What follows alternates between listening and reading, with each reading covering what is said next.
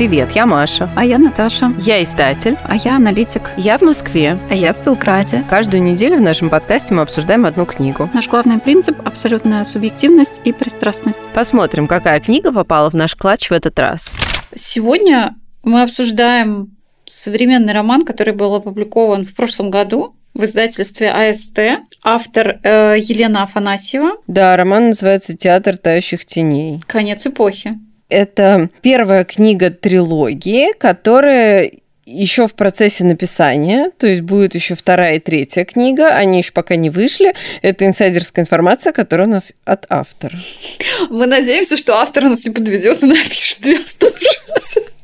По-моему, в этом сезоне у нас не было ни одного российского современного автора. У нас до этого что-то было. Но тут мы прям сразу скажем, что это автор попросила нас обсудить э, эту книгу. Ну, мы сразу честно предупредили ее, что мы всегда говорим то, что думаем, и, может быть, э, ей это может не понравиться, но на самом деле книжка нам понравилась. Нам кажется, что она очень классная, она очень хорошо написана, она нас увлекла, и в целом э, мы можем сказать про нее почти только одно хорошее. У нас такой план содержание обсудить. Действие разворачивается в, начиная с 17 года и заканчивая там 22-23. И получается, это начало 20 века у нас, развал Российской империи, становление Советского Союза.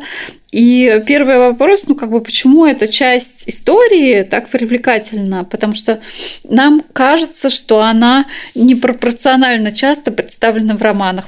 И дальше мы поговорим о женской судьбе, потому что в центре главная героиня там женщина. Главная героиня этой книги – женщина по имени Анна. Она дворянского происхождения, она княгиня. Действие начинается уже после первой э, революции, ну, вернее, даже пер, после первых двух, да, после революции 905 года и после февральской революции 17 года. И кажется, что ситуация не очень удачная и какая-то странная. И вот Анна со своей семьей живет в Петербурге, но они решают поехать в свое крымское имение и там пересидеть, пока вот это все происходит, непонятно наверное, чтобы немножко все успокоилось, потом они вернутся в Петербург в ожидании, э, так сказать, недолгого пребывания э, в приятном месте, они уезжают, но вот вернуться им так быстро, как они ожидали, не суждено. В общем, там ситуация такая. Анна живет со своей матерью и мужем. Ее муж, он ровесник ее матери, и как нам потом э, рассказывается, был на самом деле всю жизнь влюблен в эту мать, но женился на ее дочери. Родил с этой дочерью двоих уже детей, и на момент начала романа Анна беременна третьим. Она очень хочет мальчика, потому что она очень хочет воплотить в этом мальчике образ своего отца, которого она очень любила и который умер. И она для этого идет к гадалке. Первая сцена происходит у гадалки. Она идет к гадалке, чтобы та ей каким-то образом помогла вот родить родить. Там какая-то такая довольно странная сцена, потому что гадалка ей вроде как говорит, что сын у нее будет, но надо чем-то для этого пожертвовать, и, в общем, наводит на нее какое-то такое странное гипнотическое состояние. В общем, она от гадалки уходит, и после этого на следующее же утро они уезжают в Крым вместе с семьей. В этой семье, помимо э, мужа и матери, и вот этих двух маленьких совсем девочек, есть еще племянник мужа, э, его зовут Сава. Его почему-то считают не от мира сего, он все время занят какими-то странными вещами, собирает бабочек, что-то там такое делает непонятное, и, в общем, его никто не воспринимает всерьез, хотя и никто не прислушивается к нему, хотя то, что он говорит, обычно очень странным образом верно, и причем у него еще очевидно фотографическая память. Они, значит, какое-то время э, тусуются в Крыму, э, общаются со всем там местным э, дворянством, пока не очень понимают, что происходит вообще в России, общаются со своими знакомыми, большинство из которых исторические персонажи, типа, например, семьи Набоковых или там вдовствующей императрицы Марии Федоровны, которой мать нашей нашей Анны везет э, ее украшение, которое она оставила в Петербурге и попросила привезти. Ну, в какой-то момент они понимают, что обстановка такая, что надо бежать. И они садятся на пароход должны сесть на корабль, который идет в Константинополь. Э, но в самый последний момент Анна уже в этот момент родила вот этого третьего ребенка, который тоже оказался дочерью. И вот она держит на руках младенца и держит за руку старшую свою дочь, и старшей дочери становится плохо, она себя плохо чувствует, и поэтому вот там у нее болит живот, и они как бы медлят, не садятся на корабль вместе со всей семьей, то есть с мужем, с матерью и со средней дочерью, и с Саввой. И они, значит, остаются на берегу, и э, пока, значит, она разбирается с дочкой, корабль уплывает. Соответственно, вся ее семья уплывает, кроме Саввы, который бросается за борт и плывет к ним, потому что он понимает, что он им нужен. Совершенно неожиданный поступок вот этого подростка, которого она не ожидала, которого она никогда не воспринимала всерьез, но он на самом деле становится для них таким важным человеком, защитником, и кроме того, у него еще в пальто зашиты драгоценности, которые им помогают какое-то время прожить она сталкивается со всеми тяготами революционного времени, с неразберихой, э, бардаком, расстрелами, опасностью, э, голодом, невозможностью раздобыть э, совершенно элементарные какие-то вещи, начиная с еды. Их, естественно, выселяют из имения, они вынуждены ютиться там в какой-то крошечной комнате. К счастью, их не расстреливают и не, там, никуда не выгоняют, а заставляют ее работать на новую власть. Поскольку власть сменяется сменяет одна другую, там то красный приходит, то белый. В какой-то момент, на короткое время прихода красных, Саву, поскольку узнают, что у него фотографическая память и что он умеет рисовать, его заставляют работать на новый режим, рисовать какие-то плакаты и все такое. Потом возвращаются белые, и он, ничего не подозревая, об этом рассказывает э, белым, а белые – это друзья семьи. Там один офицер белый, которого Анна знает всю жизнь, которому она доверяет, он друг семьи. И вот Сава ему это рассказывает, а он вместо того, чтобы сохранить эту тайну, он выдает Саву, его хватают и расстреливают расстреливают. Анна об этом узнает в тот момент, когда этот офицер, поскольку он влюблен в Анну, он пытается помочь ей сбежать, но он и сам пытается сбежать. Э, очередной, соответственно, корабль, на котором они должны уплыть. Но когда она понимает, что человек, который ей помогает, это убийца Сафы, она на отрез отказывается с ним ехать, и он уезжает без нее. А она, опять же, со своими двумя дочерьми уже без Савы остается в Крыму. Еще какое-то время там находится, но э, там такая происходит ситуация, что на нее нападает э, пьяный матрос. Да, который пытается ее изнасиловать, а у нее в руке пистолет. И ей кажется, что она в него стреляет, потому что он умирает от пули, и в этот момент она видит э, другого красного офицера, который, ну, как бы застает вот эту сцену. И она в полной уверенности, что вот он увидел, как она убила матроса, и что он обязательно ее будет преследовать за это и там посадить в тюрьму и так далее. А он как бы вот видит эту сцену и исчезает. Потом он через какое-то время появляется уже в ее доме, уже в лице новой советской власти, и она узнает его и решается бежать со своими дочками. Пока она бежит, она заболевает тифом, он ее действительно преследует, но совсем не потому, почему она думает, а потому что он в нее влюбился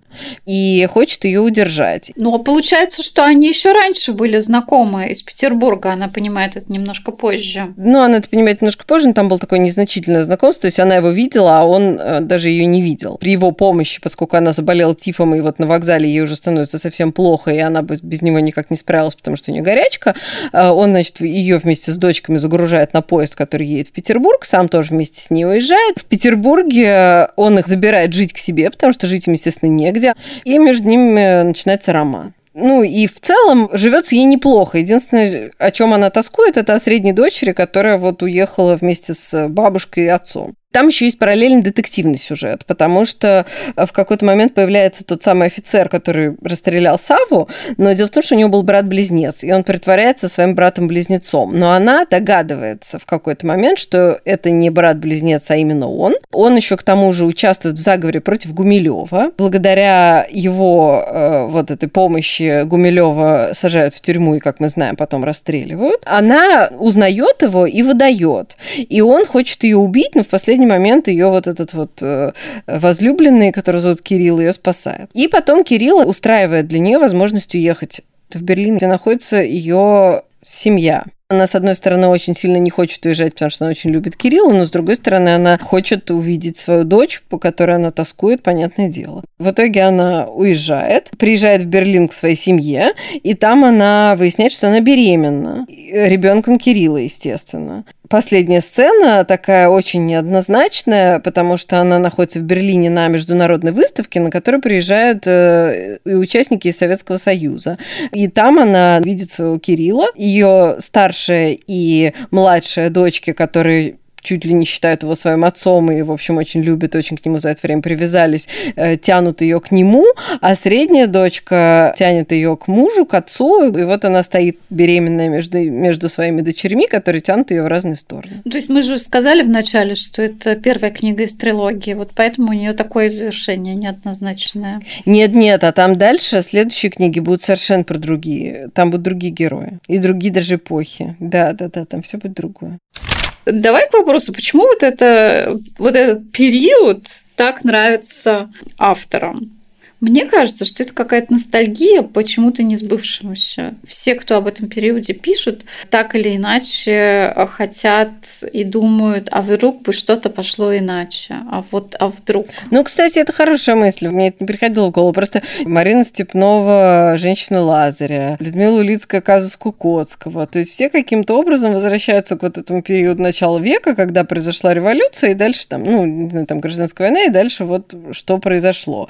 Вот, и здесь тоже, и, может быть, ты права, может быть, это потому, что это какое-то взвешивание возможностей и того, что могло бы быть и не произошло, да, пожалуй. А может быть, еще потому, что это тот период, когда Дальше уже было советское время, и с ним было более-менее, ну, не то чтобы понятно, а действительно это было время возможностей. Вот в, в этом веке, да, это действительно было время возможностей в том плане, что дальше уже было довольно страшно. То есть уже там как бы уже было понятно, что произошло, и уже дальше всем было жить довольно тяжело и страшно. А в этот период революции это вот было такое вот зарождение чего-то нового, от чего все ожидали каких-то прекрасных перемен. Многие же дворяне были за революцию изначально. Там были и кадеты, были там и эсеры, которые ожидали, что вот наступит революция, наступит новое время, которое будет прекрасно и так далее, и так далее. А потом выяснилось, что... Ну, не будет не прекрасно есть возможность раскрыть при таких событиях, раскрыть характер героя. Героиня успела побывать и дворянкой с прислугой, и человеком, который там ютился в, комнат, ну, в комнатушке и добывал себе хлеб. И все это в да. течение пары лет. Ну, это правда. И на самом деле получается очень интересная арка у этой героини в том плане, что она совершает вещи, которые от нее никто не ожидал, в том числе она сама, потому что она же там показана как такая очень в начале очень защищенная и очень такая кисейная барышня, которая вообще ничего самостоятельно делать не умеет, которой мама и муж относятся как к ребенку. Они даже про нее говорят, вот она присутствует вроде бы в комнате, они решают там, что дальше делать, они про нее говорят в третьем лице, они к ней не обращаются, не спрашивают ее мнения и так далее. Ну и в целом там показан такой образ матери довольно противоречивый. То есть, с одной стороны, Анна потом, когда она уже остается одна, осознает, насколько мать была вовлеченной хозяйкой, да, то есть она разбиралась очень в таких вещах, которых Анна не имела ни малейшего представления. В каких-то там цифрах, которые касались имения, в каких-то этих вот там количестве количестве да, зерна, да, да. там ну, урожая во всем. Не только когда она уезжает, потому что когда они приезжают в Крым, и вот они едут и приезжают там в первое или во второе село, которое ну, когда-то принадлежало им, и э, ее мать знает, как зовут э, крестьян, как зовут их детей и так далее, и что сколько стоит, это заметно с самого ну начала. Вот. Но при этом, с другой стороны, также показано, что к Анне она относится довольно странно, да, то есть она, ну, вообще не интересуется тем, что она... Она же осталась одна, ну, по сути, да, в этой вот ужасной... Э, в этом ужасном времени. Она подвергалась ужасным опасностям. Там же объясняется, почему они не интересовались, потому что, то есть, они поняли, что они остались, не попав на первый пароход или корабль, как это правильно назвать, и ожидают их на втором корабле, на который Анна не садится. И получ... А этот второй корабль потом под конец узнаем, что он затонул. Ну да. Поэтому они были длительное время уверены, что девочек и ее просто уже нет в живых. Поэтому, собственно, они их и не искали. Когда она приезжает в Петроград, получается, она ожидает, что ее будут искать, и она удивляется, что нет никаких писем. И только после того, как я понимаю, как Кирилл начал их искать, она получила от них весточку. Да, но потом-то весточка была такая, что ее мать, э, ну, она же ее все время обвиняла во всем. То есть она первый раз ее обвиняла в том, что она не села на корабль, а во второй раз она ее тоже обвиняла в том, что она не села на корабль, э, несмотря на то, что она уже знала, что этот корабль взорвался. Там есть такой момент, когда она говорит, что вот если бы ты типа села бы на корабль, то ты бы уже была с нами, забывая о том, что этого корабля больше нет. Довольно странное отношение. И потом она размышляет и понимает, что она даже не может может рассказать матери вот эту историю про вот этого предателя, э, потому что мать не поверит в это ни за что, и ну, она своей дочери не доверяет и не слушает ее настолько, что Анна понимает, что она даже не может рассказать ей обо всех своих вот этих приключениях, потому что ей просто никто не поверит и никто ее слушать не будет. Понятно, что если бы она не попала в такую ситуацию, она бы никогда и не пережила всех этих вещей, но с другой стороны, она в этих переживаниях одинока, потому что у нее нет человека, с которым она может поделиться, хотя хотя у нее есть мать и есть муж, они оба настолько от нее далеки, что она с ним даже поговорить не может кроме Анны, есть же еще образ рыжеволосой женщины, или, можно сказать, девушки, как ее правильно назвать, которая обрамляет весь да. роман, получается, ну, или не, не до конца. Да, с которой параллельно у них да. как бы судьбы. Да, Первый да. раз Анна с ней сталкивается, когда идет вечером гадалки перед днем отъезда в Крым. Ну, да. Оказывается, что вот эта девушка была любовницей этого же Кирилла. Да, но там как бы есть такая мистическая составляющая в этой истории. Ну, вот я описывала, когда в содержании говорила, я описывала реалистическую историю, но там есть некая мистическая составляющая, потому что история начинается с гадалки, и как бы потом там объясняется, что гадалке не понравилась вот эта рыжая девица, и она поменяла их судьбы. То есть она дала рыжий сына, а Аня отдала Кирилла потому что рыжая хотела, чтобы она его приворожила. И она настолько была в него влюблена, вот эта рыжая девушка, что она даже сказала, что если бы он был не красный, а белый, то она бы за белыми пошла. И еще там есть такой момент, что их несколько раз вот э, сталкивает судьба Анну и с Кириллом, и с этой рыжей девушкой. И каждый раз это как-то в параллель происходит. То есть там есть некая вот в этом треугольнике есть такая мистика самое главное на самом деле, то есть там есть несколько как бы линий, да, за которыми ты послеживаешь. Э, то есть вот это есть мистика, которая так пунктиром проходит, и ты периодически вспоминаешь об этом, обращаешь на это внимание. Да, там есть гадания на книгах. Да, ну, да, да, да, все время там да, что-то напоминает немножечко. про это. Потом там есть детективная история, которая тоже вот несколько раз там упоминаются вот эти вот близнецы, они сначала там с самого начала рассказываются, как они там вот дружили с семьями, и как они морочили всем голову, друг друга путали и так далее, и так далее. То есть вот это вот есть такая как бы детективная линия, которая тоже обрамляет этот сюжет. Потом есть история с этими животными, потому что они там сначала приручают, ну, как бы берут волчонка. Волка. Да, да, да, у них там волк, как в этом, как в песне «Льда и пламени» практически. Там волк, потом, ну, в общем, там есть какие-то вот эти животные. Это как бы все, знаешь, завязываются вот эти узелки, то есть они как бы вот идут, идут, идут, и каждая эта история чем-то заканчивается, как бы вот завершенность, есть некая завершенность. Но вот что мне непонятно, как осталось с самого начала до самого конца, это почему с корабля прыгнул Сава, а не муж этой женщины. Как это возможно? Так она этим вопросом тоже задается. Ну, на него нет ответа. Ну, то есть он ее просто, видимо, недостаточно любил. А мне кажется, он любил э, ее мать. Поэтому он не прыгнул. Возможно, поэтому. Ну, то есть, ну, наверное, когда происходят какие-то экстремальные ситуации, нельзя, наверное, с какими-то обвинениями выступать. Но вот меня вот это вот, ее вот эта безответность, что она постоянно позволяет матери себя обвинять там и так далее, и так далее, э, при том, что она пережила в своей жизни такое, что этой матери и не снилось. И продолжает все испускать э, и разрешать себя там э, считать лохушкой и глупенькой и не самостоятельной и постоянно себя ругать. А это при том, что ее, по сути, бросили. Ну, как бы, да, э, хорошо, она там осталась с ребенком, ну, то есть из-за ребенка опоздала на корабль, но вообще-то это же ее семья, это ее ближайшие люди, и они спокойно уплывают на этом пароходе, такие, ну ладно, ты не успела, ну, сорян. Приедешь на следующем, они же ходят по расписанию раз в 15 да, минут. Подумаешь, ну не успела. И она им не предъявляет ничего в ответ, то есть она не говорит, что, ребята, а вы как бы вам нормально, что меня бросили вообще тут? С грудным ребенком и одним, а вторым крошечным. Ну, вообще-то вам как бы все окей, ничего не жмет. Подожди, мы вообще не рассказали о стихах. там была тема поэзии, и вообще это желание, мне кажется, там был какое-то противоречие между ее желанием примкнуть к какому-то сообществу художников, я бы так это назвала, ну, то есть какой-то творческой э, стезе. Диск. Дом искусств. Дом искусств. Да, да, да. И в итоге именно вот во время революции ей это удается. Она начинает общаться со всеми этими людьми активно, и искусство появляется в ее жизни, а потом она опять вырывается из него и возвращается в свой образ кисейной барышни. Ну вот да, то есть там показано, что у нее есть творческая какая-то жилка и талант, возможно, который не может раскрыться, когда она находится со своими родственниками прекрасными. Но когда ты, э, там, не знаю, к 25 родила троих детей, и хотя это кисейная барышня, но все равно как-то не очень.